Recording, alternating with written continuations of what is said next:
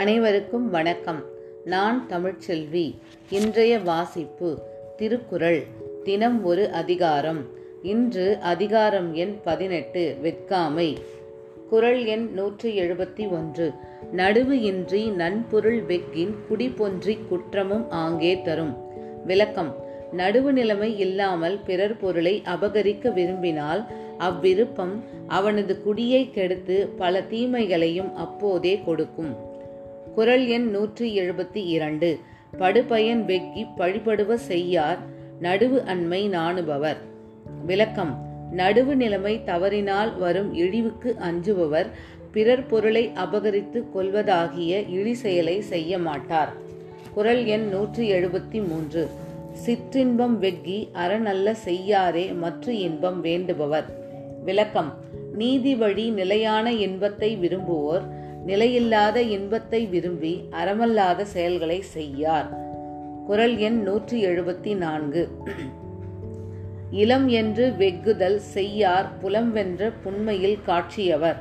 விளக்கம்: ஐம்புலன்களையும் வென்ற நல்லறிவினை உடைய சான்றோர் தம் வறுமையை போக்கிக் கொள்வதற்காக பிறர் பொருளை விரும்ப மாட்டார். குறள் எண் 175. அக்கி அகன்ற அறிவு எண்ணாம் யார் மாட்டும் வெக்கி வெறிய செயின்.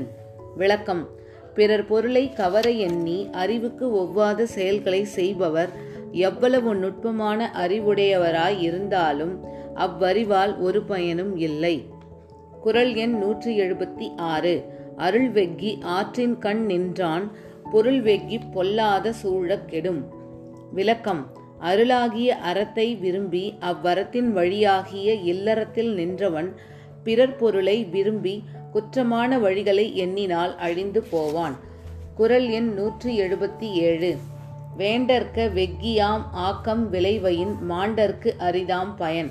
விளக்கம்: பிறர் பொருளை விரும்பி அதனை கவர்ந்து கொண்டு அனுபவிக்கும் போது அப்பொருளினால் வரும் பயன் மேன்மையை தராது. அதனால் பிறர் பொருளை விரும்பலாகாது. குறள் எண் 178. அஃகாமை செல்வத்திற்கு யாது எனின் வெஃகாமை வேண்டும் பிறன் கை பொருள். விளக்கம்: உன்னுடைய செல்வம் குறையாதிருக்க நீ விரும்பினால் பிறர் பொருளை கவர விரும்பாதே. குறள் எண் 179. அறனறிந்து வெஃகா அறிவுடையார் சேரும் திறன் அறிந்து ஆங்கே திரு. விளக்கம்: பிறர் பொருளை விரும்பாதிருத்தலே அறம் என்று கருதி ஒழுகும் அறிவுடையாரை சேர்தற்குரிய உபாயத்தை அறிந்து திருமகள் தானே சென்றடைவாள்.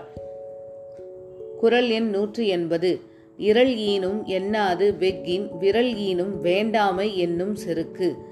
விளக்கம்: பிறர் பொருளை கவர்ந்து கொள்ள விரும்பினால் அக்கருத்து அவனுக்கு அழிவை தரும். விரும்பாமை என்னும் எண்ணம் அவனுக்கு வெற்றியை தரும்.